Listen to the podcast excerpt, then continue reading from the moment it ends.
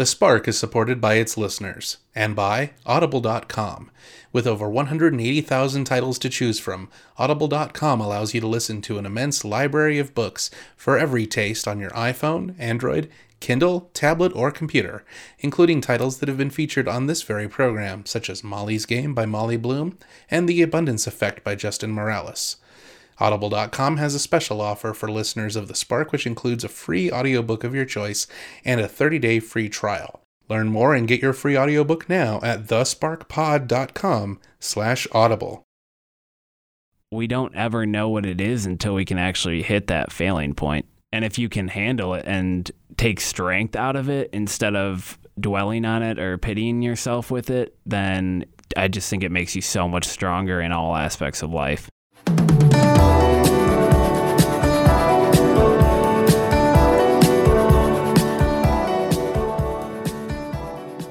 You never know who's smiling at you from across the counter.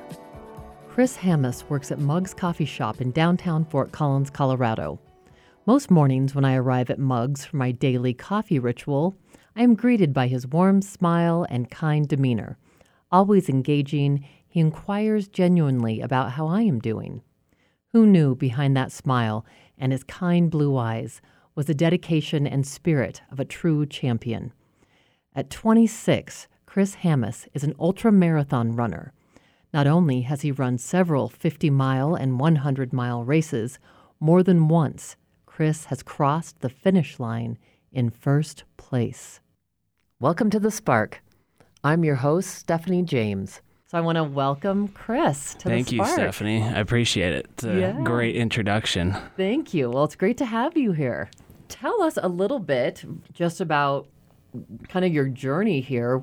You, when you first started running, tell, tell us about kind of your history in that. So, growing up, I always enjoyed running, um, the mile in gym class and anything like that. It was always fun for me. So, I automatically went to track and cross country for high school. I soon figured out cross country at the three mile distance was a little bit too far at the time, so I preferred to stick with the half mile of track. So I ended up quitting both track and cross country my senior year. I just wasn't into it at that time. I think it had something to do with practicing and just it wasn't my own. And also just the distance of running. It just wasn't enjoyable anymore. That's kind of how everything started. To get into the deeper style of running that I've gotten into, uh, it actually happened my friend had posted on Facebook about a marathon that he was registered for. And two weeks before, he had gotten a stress fracture. So I kind of just volunteered to run one. And I was running like five to seven miles a day. So I figured that was uh, not even close to what I needed to be doing, but I figured I'd give it a try.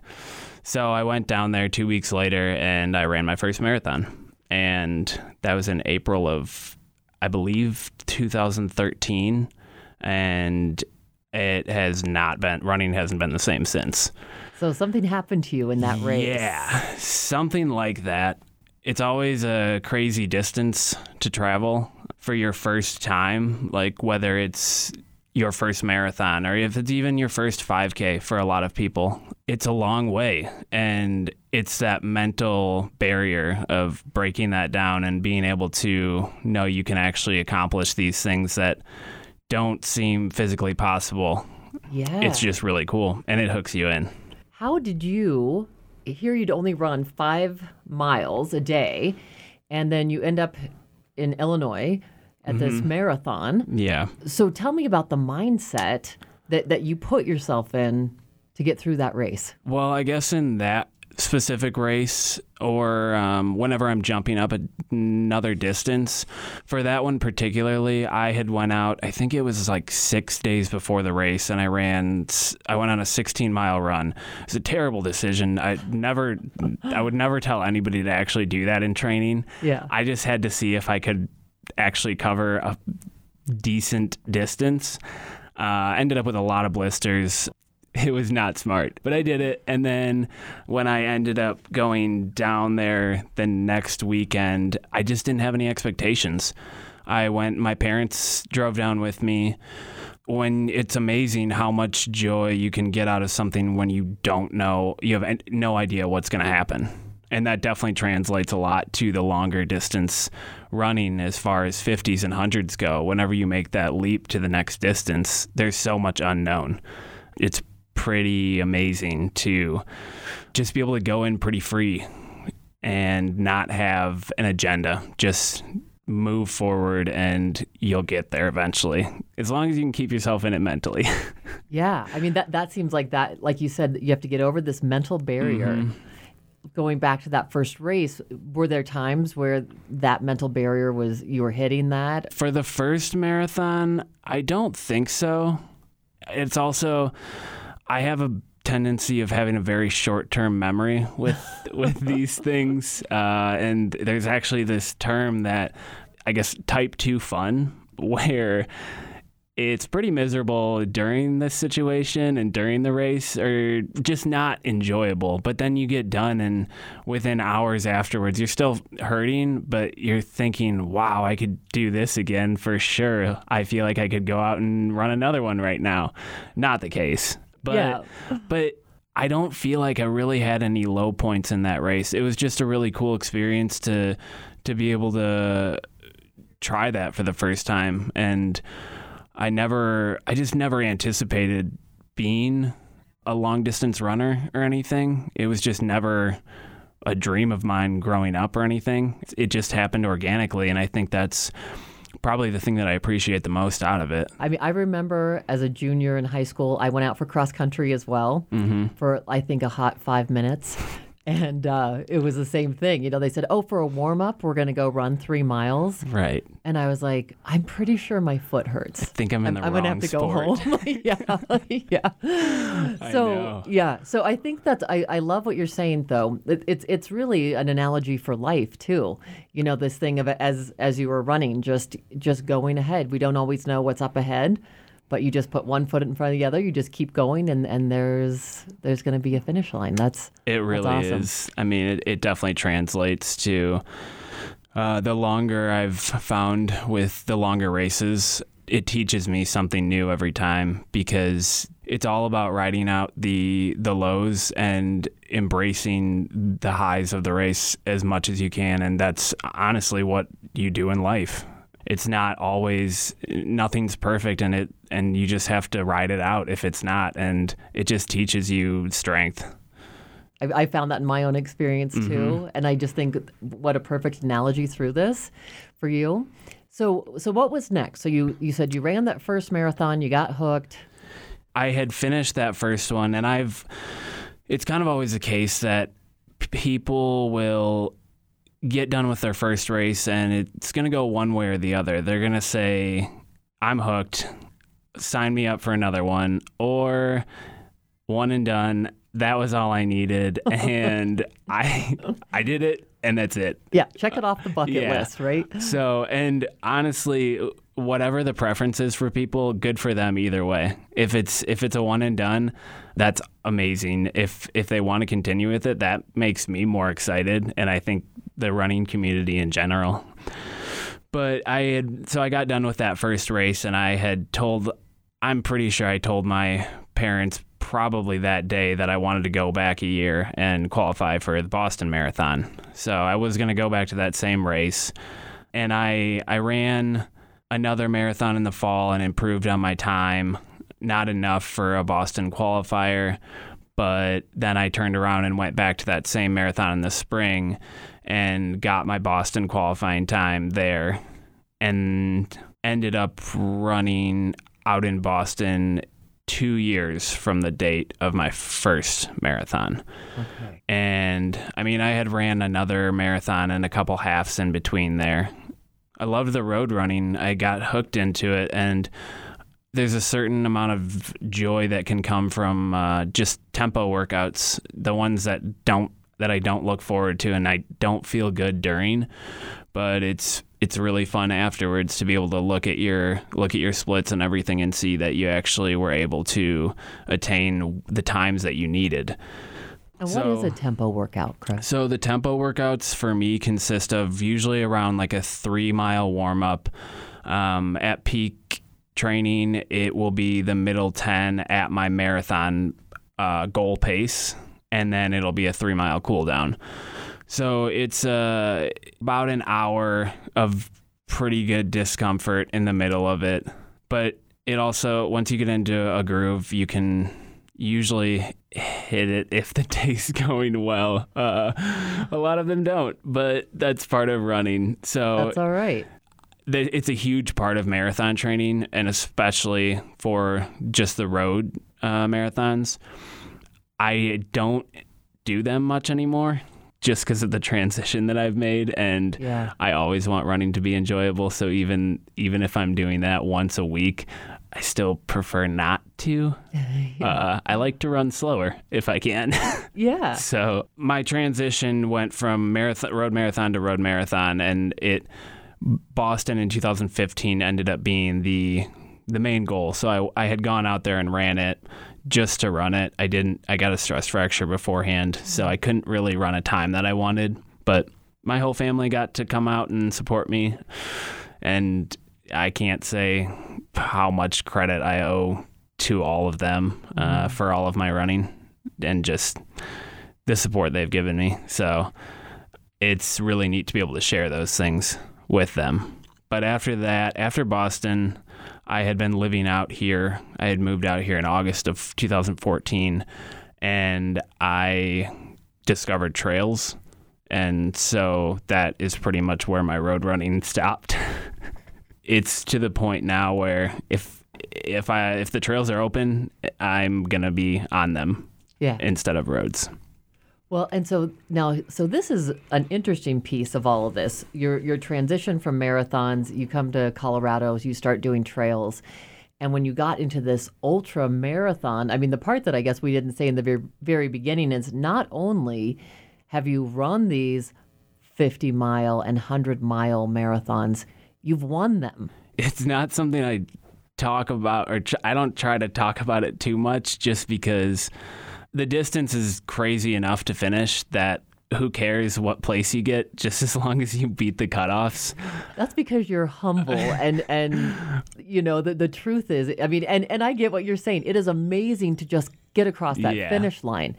I get it. If if I walk 100 blocks, I think I would be you know thrilled with myself. But I mean these 50 and 100 mile ultra marathons you've been on. Talk, talk about you started with 50. Yeah. So I actually I ran a 50 miler before I even left Illinois. It was one of my uh, one of a family friend that I had had for years. He found a race in Wisconsin and he knew I was running marathons and he said, "Would you have any interest in 50 miles?" I probably told him, "What are you talking about?" No, but I signed up. I just because I'll try anything, I guess. And I went out there, and it was the hardest thing that I've ever done. Looking back on it, the trails there are obviously a lot different, but it's a lot more just rolling, rolling wooded uh, trails with lots of roots. And I fell probably quite a few times that day, and I do remember the feeling with like probably five to seven miles left, thinking that this thing is never going to end. And it was pretty miserable. uh, but my parents were also out there to support me in that one. So I got to see them from aid station to aid station, Oh neat. Yeah. which is very helpful uh, to not be kind of stranded out there on your own. So I had ran that in 2013, and I didn't run another ultra until July of 2015. So close, I think a little over a year and a half later. And it was when I had moved out here and I signed up for Sheep Mountain 50 miler. It takes place out in Fairplay, okay. uh, which is honestly, I'd never been there. Such a beautiful area though, and very remote. So I tried that one and didn't have any expectations going in. Again. And my mom actually flew out and surprised me for that one beforehand. But that was so that was the first ultra out in Colorado, and I ended up I took the lead I think at like mile thirty something, and I didn't think I would ever hold on to it, and I did. Even though that was two and a half years ago, I can still think back to the last mile knowing that I was actually going to be able to cross the finish line and that like my mom and my sister were both out there. Those are the coolest things for me just because you just start to first off you're running out there for eight to nine hours and then you're feeling all the emotions of just pure joy. And so it's always funny to have uh, pretty much tears coming coming down my face at the end of every race. So a great feeling to have though yeah i can see it on your face right now Yeah. i mean it's just what an amazing incredible experience to do that and and how wonderful that you have this you know you have this fan club that i know comes to your races and just loves and supports you and and even makes that celebration i imagine even more heightened Oh, so very much so. Yeah. It would not be as fun without without the family. So Yeah. they try and make it to as many as possible. And my sister, uh, who lives out here with also, she has been at pretty much all of my ultras out here, I think. And she will travel with me too across the state and to other states. So it's pretty incredible. That is wonderful. Amazing. So, how did you go then? So, 50 mile races, you did a couple of those. Mm-hmm. And then just why not double it? So I ran Sheep Mountain 50 in July of 5, of 2015. After that, I had I ran it's Telluride Mountain Run. Uh, it's a 38 miler. It also has more elevation gain than a lot of the 50 milers out here, and it's also running down in very high altitude with the San Juans. I think that race ultimately probably hooked me into the trail scene because I've yet to discover any place like the San Juan mountain range that I just I don't feel like anything compares to it yet. So I'm trying to find that I guess. So that was probably the race that hooked me in. The whole next year I kind of dealt with injuries in 2016. So I was only able to get that uh, I went back to Telluride Mountain Run and ran that again. That was the only race that I think I could get in that year, which is definitely a mental wear on me at this point. Uh, I think I'm finding better ways to cope with not being able to run. But it was those first few races, and I never, I, I still at that point didn't know what I was looking to do with running. I was just enjoying it, and that was good enough for me. I don't feel like going into 2017 was I had this thought of saying, here's what I want to do with this year and and just I didn't have a plan laid out. It just kind of took it as I went. So 2017 got pretty exciting. And I didn't race. I did my first. I actually went back to a road marathon. I did the Colorado Marathon. I also signed up for a Quad Rock 50 miler, which both run out here. Okay. So they were six days apart. I, for some reason, thought that it would be cool to run the marathon and then six days later run Quad Rock, the 50 out here, uh, which it really was. But the coolest part, my my sister actually completed her first road marathon that same day.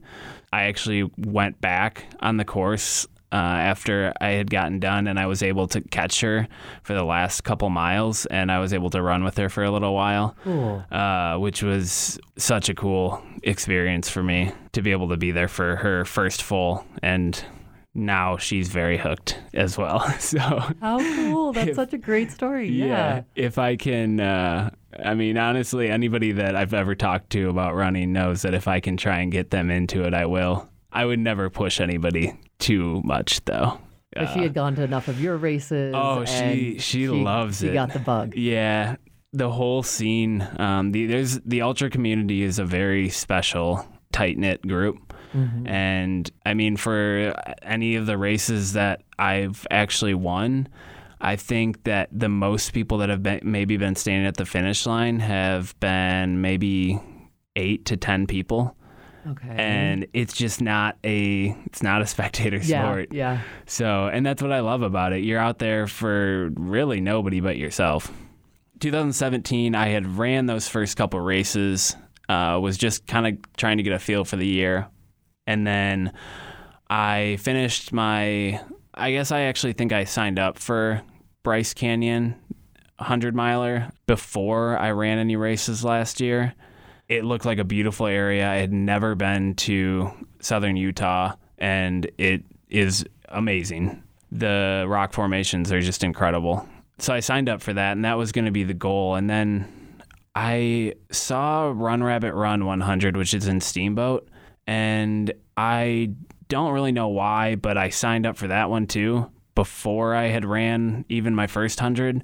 So I had 200 scheduled uh, without having any idea what it felt like to run past 50 miles. And I was really excited about it. And Yeah. that's pretty much all I could do. So uh, I went down to Bryce Canyon and had no expectation there and it was it was hot and it was extraordinary mess of a day. There's a lot more issues that you go through over the span of 21 hours compared to say even like the 8 to 10 hours or something a lot shorter. Your body just some days doesn't want to handle that type of effort. I guess the coolest part about it is in going into a 100 mile race, you can be, or even the 50, you can be so well trained and so fit, but yet whatever happened, there's things that happen in that day that you cannot avoid. I mean, it could be weather, it can be stomach issues, it can be I it can be a handful of things that just issues that you've never even had before. So that may not even allow you to finish. So it's really cool. I, I love the the unknown of it and knowing that I can I may have worked so hard to get there, but yet I may not even make it to the finish line. I I really like that and that kind of search for failing in a race. I, I mm-hmm. think that's what obviously people want to succeed and do their best, but I think it opens up a whole new aspect of yourself when you can actually find that failure. I think that's a lot of the goal for 2018 is odd as that may sound. No, actually, it sounds perfect. One, one of our guests talked about that. This failing forward is what he called it. hmm And that it, that you just go out and you do your best, not being afraid to fail, knowing that that's part of this journey. That's part of what's important. That the fact that you showed up and you got out there and did it.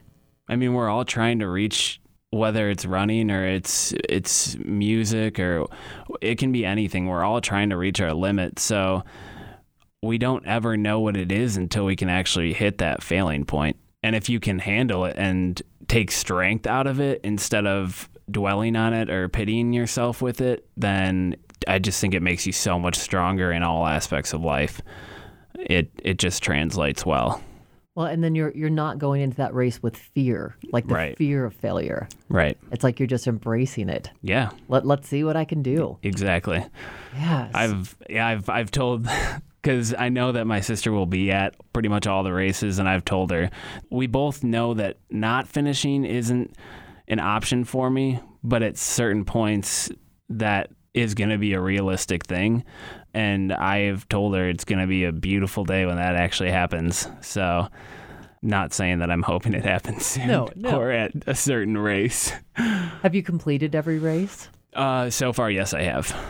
I had went down to Bryce Canyon in June last year, and then I finished that one, and I went down to Ouray and ran the toughest course uh, that I've ever ran, and it was a 50 miler, and was able to complete that one. And then after that, I had gone out to Steamboat and ran my second 100 miler and then closed out the year with Indian Creek 50. Yeah, they all, I was able to finish them all, and they were really good days for the most part. Not any one of them was perfect, but that's what's nice about it. I I still hope that I have that perfect race on the horizon. and it may never happen, but I'm still, if I can still enjoy the running of it, then really nothing else matters. So we'll see. We'll see where it goes. What what the future holds. Yeah, there's Yeah. there's definitely big plans for 2018. So getting healthy and then definitely have some fun races lined up. you know, as, as we're kind of wrapping up here, if someone was interested, let's say, in beginning to train and, and putting on, if you will, the mindset, how would you encourage someone? people ask me why do you run or how do you do it and it basically if you if you want to try it take it slow don't there's so many people who are thinking that they need to go out for their first run and w- say it's say it's somebody who's been pretty fit for a while and they try and go out and do a 3 mile run well the three mile run may not be a crazy distance or anything, but the pace at which most people try and run is way too fast. 90% of my running is actually, I could have a conversation when I'm running, and that's the way it should be. You, I said before, my my tempo runs and my fast paced runs definitely not as enjoyable. So I would advise somebody if they want to try to get into it, run slow. Heart rate training is a huge part of what I recommend. That way you know that you're not overreaching and it's going to take a couple weeks to kind of knock off the rust of your legs and everything, but eventually it, it truly is a meditation and it can be something else. It doesn't have to be running, but that's just what I can relate to. And it mentally, the gains are far more than the physical gains for people. So it's really just giving yourself the chance to, to enjoy it. Because when you pick up a guitar for the first time and play for for 15 minutes for the first two weeks, it's probably not going to be fun. It's not going to hurt as much, maybe, but But it's still, But- yeah. I mean, you're building up calluses. Yeah, you're still, yeah. Like, it might be painful for people's ears. yeah. Right? I mean, there might be But if some the- pain but involved. if, but- if everybody around you supports you like they should, then it won't be an issue. right exactly but but it, I, I really do hear what you're saying and it's it's that thing of that you just keep showing up Yeah. you know and you just keep it's it's that tenacity it's that day after day just going for it And if you give it a try for a month or however long you see fit and you still hate it, then don't do it. Find Yeah. something different. Yeah. Not everybody wants to be not everybody wants to get into running. Could be swimming or biking or something. I was just lucky enough to actually enjoy running. That's why I, why I chose that. yeah well and i love that because it's like you found your joy mm-hmm. It's I, I i love as you talk about it seeing your face you you just light up about this Yeah. And so I, I think that that's one of the messages it sounds like too for people is really just find what your joy is. Yeah. It, it may be this. It's, you know, sample this, see how this fits. And if not, there's a plethora of things you can go out there and, and just plug into. it is always nice to be able to finish different races and events, but it's all about the process of of things and I enjoy the training the most and if somebody else can find their process that they enjoy, it doesn't matter even what the end result is. It's as long as you're enjoying it along the way and that's people can find it. It just takes time. And I think you just nailed it. It's the journey. Yeah.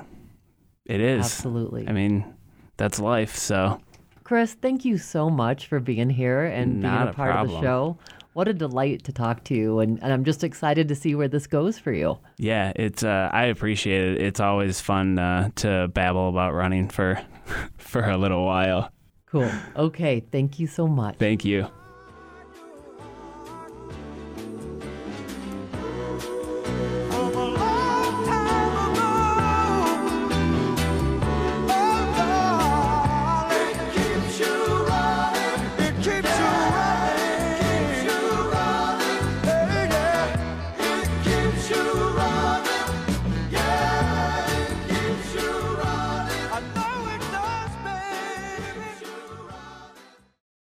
Hi, this is Sandy Gaines, host of It's Yesterday Once More. KRFC relies on sustaining memberships, sponsors, and underwriters to bring you the sounds and stories of Northern Colorado. Learn more about becoming a member in corporate underwriting at krfc.fm.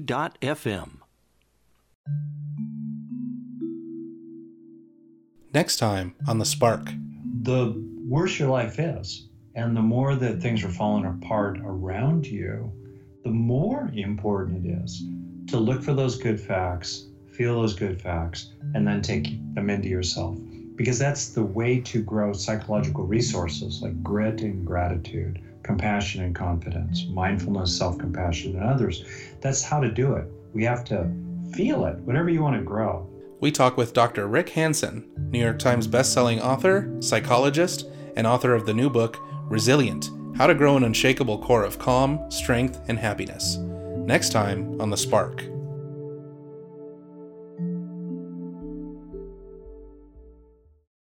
I met Susan Singley years ago when she worked at the food co op here in Fort Collins. Upon first meeting Susan, her easy laugh, infectious smile, and warm spirit engage you immediately. A few years ago, Susan decided to pursue her dreams and moved to San Luis Obispo, California, where she was surrounded by the dual beauty of the mountains and the ocean. Life was an adventure, but who knew how the winds of fate would take her to her greatest adventure yet? Well, you have a really interesting story, Susan. Tell us a little bit about your background, and then we'll move more into how you got to doing this thousand mile bike ride by yourself, which is, I think, another important thing to say. You rode this amazing bike ride and you just made up your mind that you were going to do this. So, give us a little background first. I moved to Fort Collins in 2005 to go to grad school at CSU, like a lot of people. I lived there until about 2015, and I took what I thought was going to be. Uh, I had worked in a lot of great nonprofit organizations in Fort Collins, but I was ready for a change, and I took what I definitely thought was going to be a dream job in California and just decided to jump up and move out there.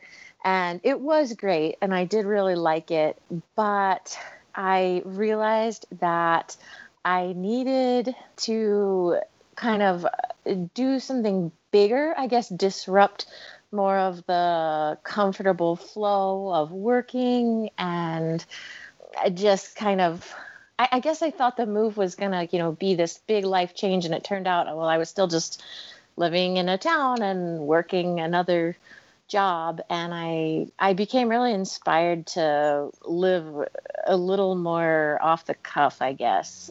So I started dreaming about bike touring, but I had barely just started mountain biking. I mean, I had commuted on a bike when I lived in Fort Collins quite a bit, but I became really inspired to kind of live a little more wild and kind of not know where my next destination for the day was going to be, where I was going to sleep or eat. And I just kind of got determined that I was going to do it. I was also scared out of my mind. I can't say exactly where the thought came from, but I was sitting in a, a coffee shop in Monterey, California, and I saw these touring bikes sitting outside, and I saw this couple sitting inside. I thought the bikes might belong to them, so I asked them about their journey.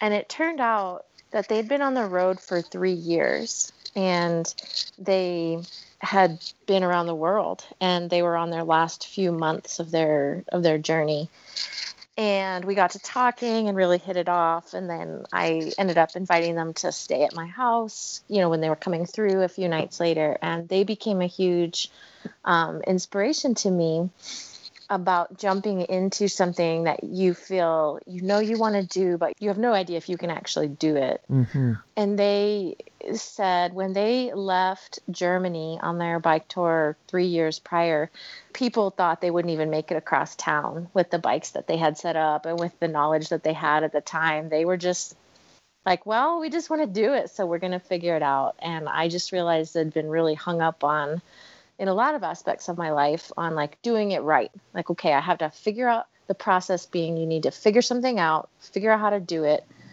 master it, and then you might be able to do it. And that's really limiting. It's really limiting. And so they inspired me to jump in and not worry about whether I knew what I was doing or not. So that's kind of how I ended up starting to feel like I could do a big journey, and the rest of the details were kind of just what ended up being my whim at the time.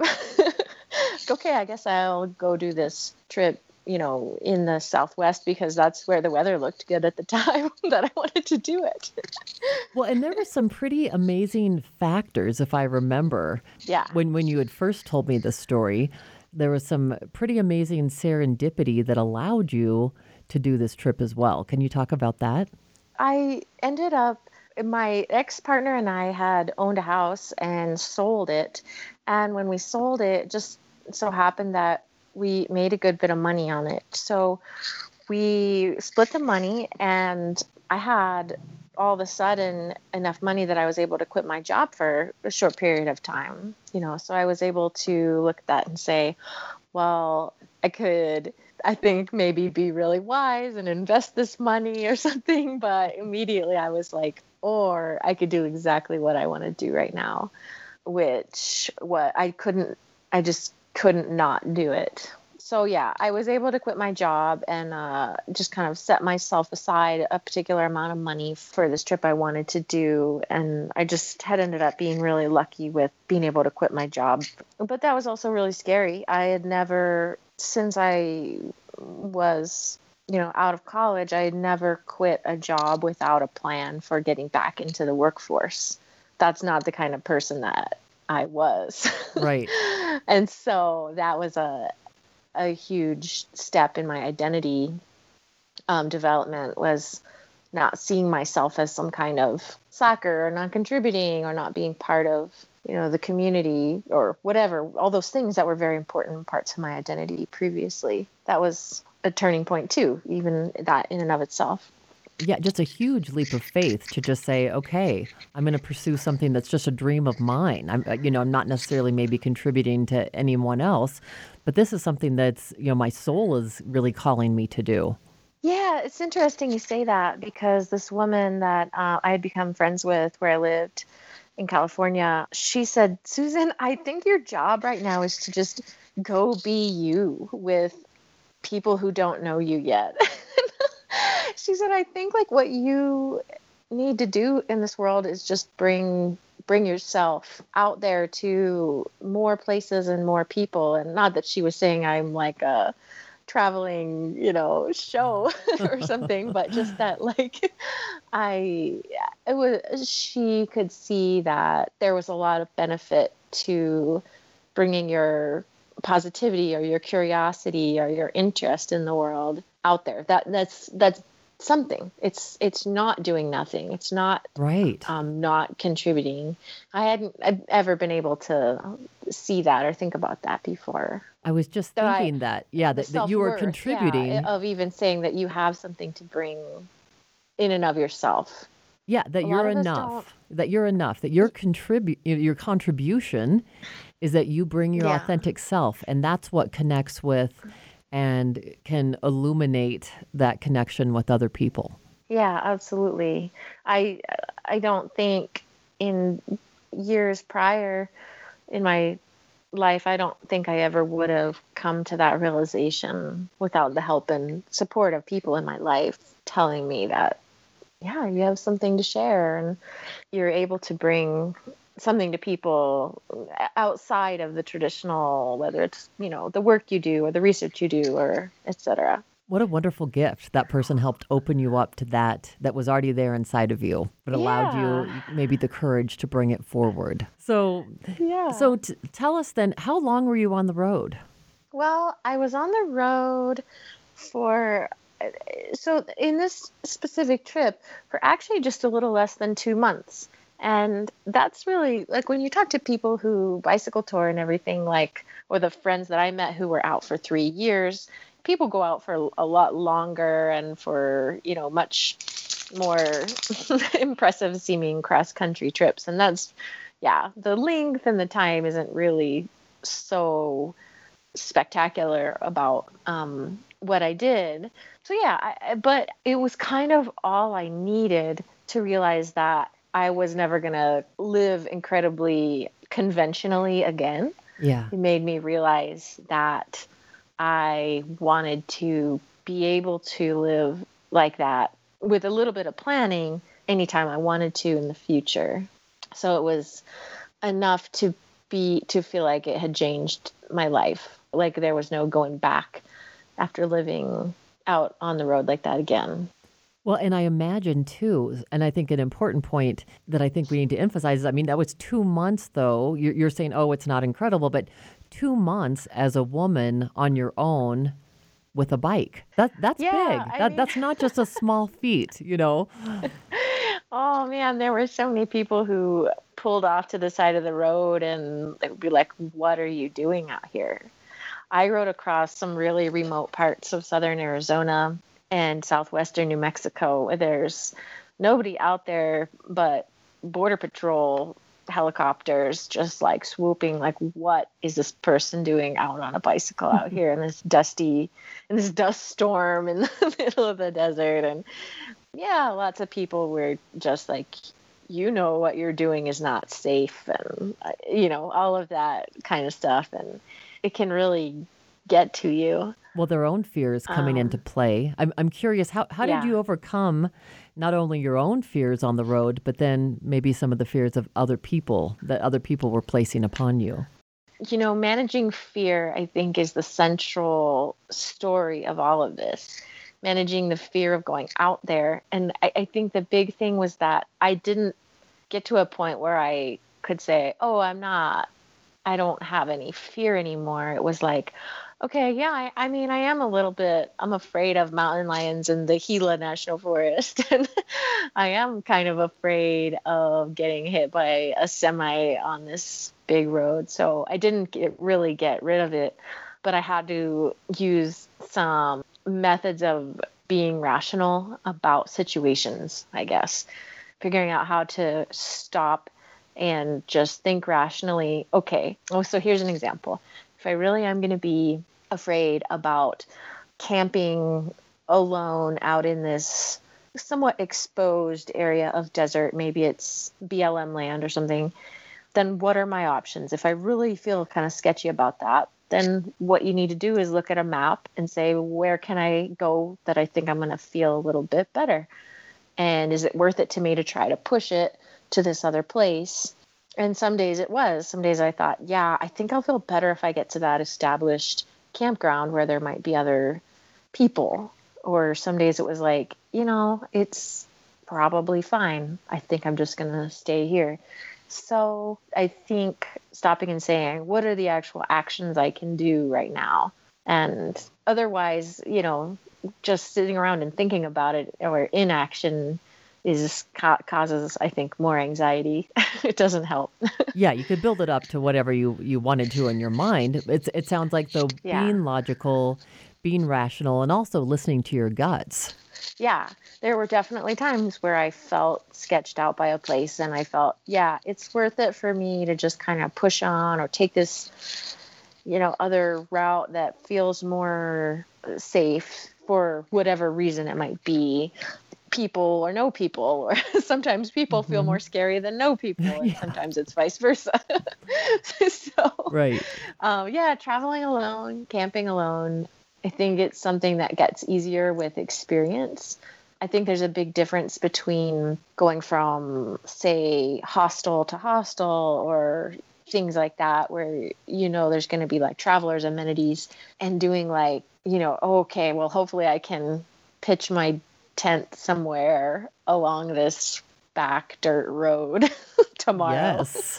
you know that there was definitely a lot of trusting the process and trusting in the unknowns. But you get more comfortable with the with the unknown and start to really relish in like the fun of all of that Yeah, I mean the adventure, and and it sounds like I, I really appreciate one of the things you said, which is, it's not that you overcome all of your fears, and and nor would you really Yeah. want to. yeah But maybe maybe you learn to to quiet that voice a little bit more, and you listen to maybe the fears that you have, and and you let them that are going to serve you, if you will, the things that you want to be aware of and mindful, but to keep that in check. And so part of that fear for all of us, I mean, you know, they say there's a healthy level of anxiety and then there's the fear that's the irrational fear that that would really keep you from this journey. And it sounds like you were really Right. able to differentiate those two voices so that you were able to stay on the path. every small action is a decision you know throughout our day all day every day you know I, I think just being able to relax a little bit too and start trusting yourself when a few things do start to go really well in the unknown you think okay maybe i i can start really trusting my judgment a little bit better then the fears can kind of change you know okay well i'm not so afraid of making this kind of decision again, I think things maybe can just get a little bit easier on that side too. Yeah, because you did overcome some of those fears. Yeah, so you're on the other side, and that gives you some courage for for other situations that occur. You know, I'm I'm curious. Can you share with us just a moment of joy or a moment, an experience during that trip that really stands out for you as just one of one of hmm. the highlights? I had left my dog Olive with some friends, and my friends ended up not being able to watch her anymore. So I knew my trip was about to end and that I needed to come pick up my doggie and, you know, come up with some other plans. So I had about a week left before I was going to be getting on the train to come home. So I knew that. And so I was in Flagstaff, Arizona at the time. And uh, I had taken a break there because previously I'd been trying to figure out how I was going to get myself across the Grand Canyon where you cannot ride a bike. so you have to put your bike on your back and carry it down into the canyon. and so I was just trying to figure out like how I was going to do that and was I tough enough to do that and was I stupid enough to like want to do that, etc. so I was like, okay, well that's not happening anyways because I need to go get on a train and go pick up my puppy. So I decided to just do about four or five days of riding that were solely just for fun because I was looking at the map and I realized that Sedona is just south of Flagstaff and it's so beautiful. The trails there are amazing for mountain biking. And uh, I just decided I was going to backtrack some of the riding I had already done to get to Flagstaff and do this little loop going down the Arizona Trail and then west over to Sedona.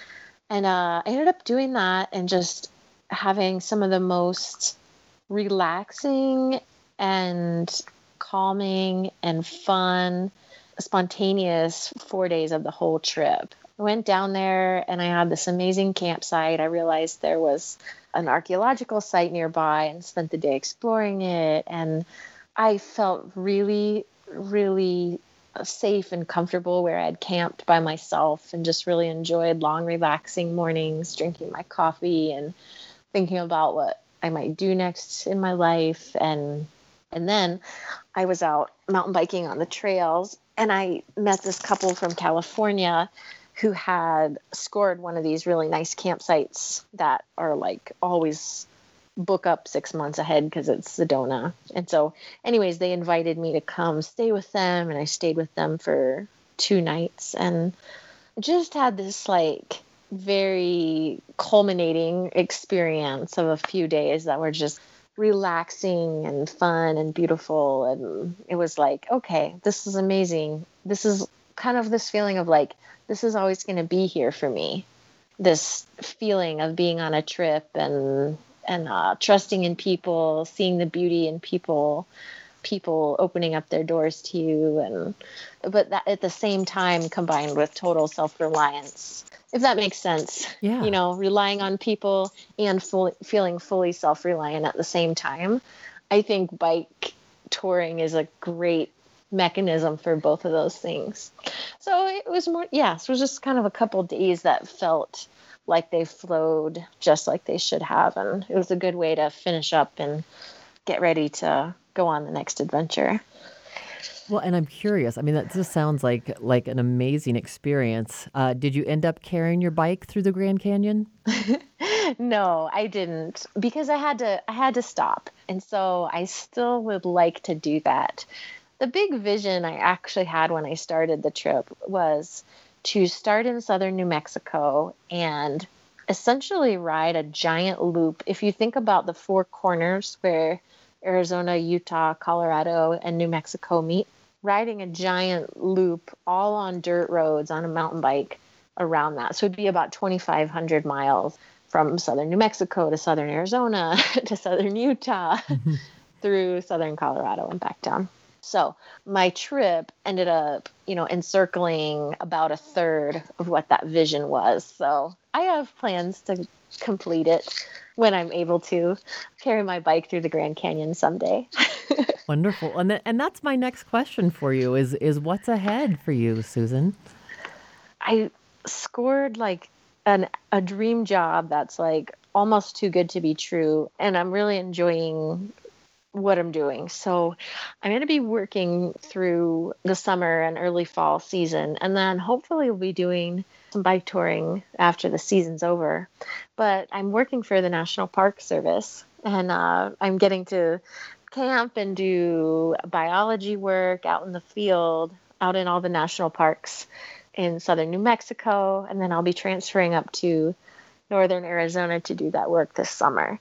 So I'm totally loving the work, and it's really adventurous and fun, and uh, it kind of whets my appetite for a lot of backcountry time.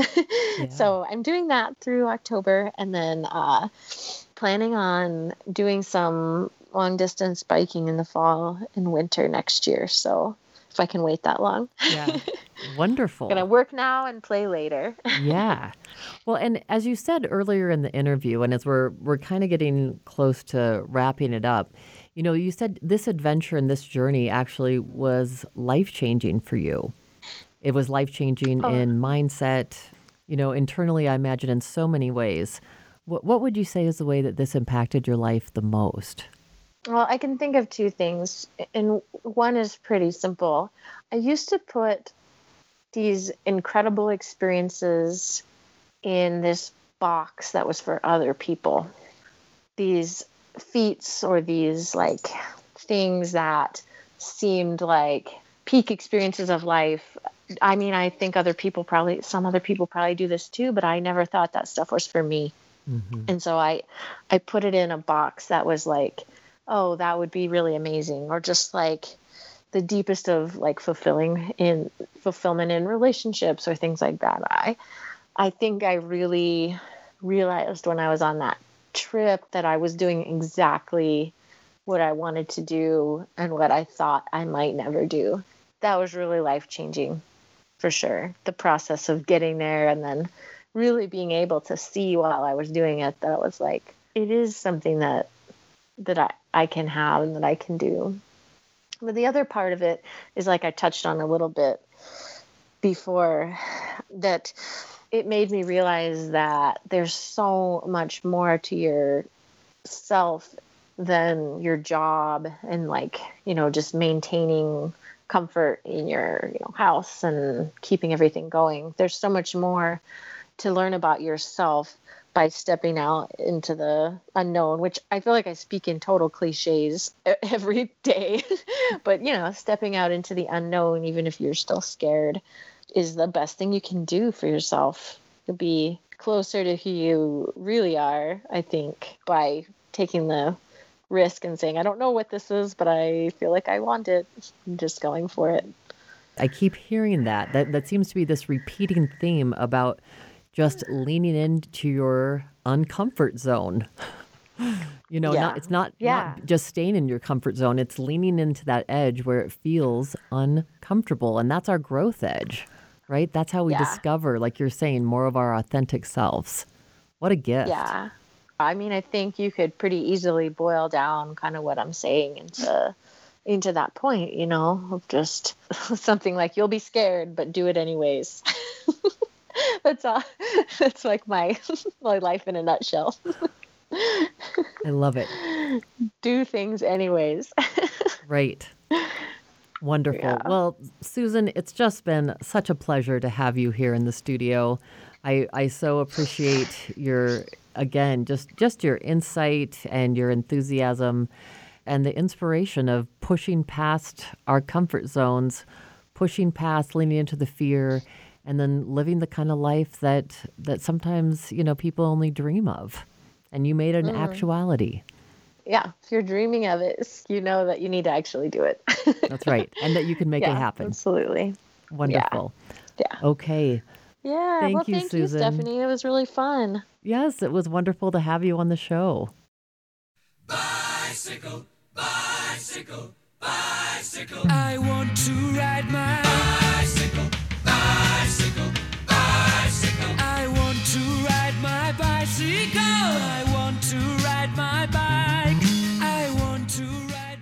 my interviews with Chris and Susan were both inspiring and contained a wonderful message about following your dreams. No matter what age we are, we can invent ourselves anew, define new goals, and create new adventures for ourselves. We can dream big and then take the steps necessary to make those dreams become our realities. We can step into a bigger, better, and more beautiful version of ourselves. Neither Chris nor Susan knew what taking the first steps in new directions would hold for them. Chris, just filling in for a friend at a race, found something that absolutely lit him up and has become a huge passion in his life. Susan followed her dreams out to California and then conquered her fears and found huge inner strength and perseverance and resilience that will continue to open her up to amazing adventures that will continue to be fulfilling in her life. We all have these inner resources. You too can design, dream, and fulfill your goals. You can create the kind of life that you truly want to live. The future you desire is waiting for you. Believe you can and take that first step. You've been listening to The Spark on KRFC. I'm your host, Stephanie James. Remember, The Spark is your show too. If you have questions about one of our topics, feedbacks on the show, or if you're going through something and need a little help, we'd love to hear from you. You can email us at thespark at krfcfm.org. The Spark is produced by KRFC in Fort Collins, Colorado, and airs Wednesdays at 7 p.m. on 88.9 FM and streaming online at krfc.fm. Past episodes can also be found at krfc.fm.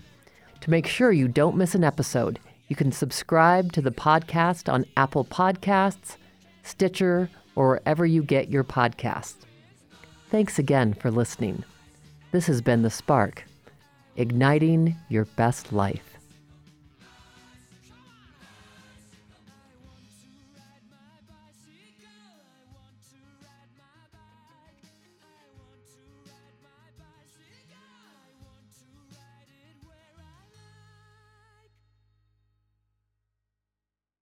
Hey, it's Chris, one of the producers of The Spark. Did you know that you can go back and listen to all of our past episodes of the show anytime that you want? It's simple. Just go to thesparkpod.com. There you can listen to past episodes, get detailed show notes, links to Stephanie's recommendations as heard on the show, and more. You'll also find links to subscribe to the podcast on Apple Podcasts, Stitcher Radio, and other platforms so you never miss an episode. Again, that's thesparkpod.com dot com.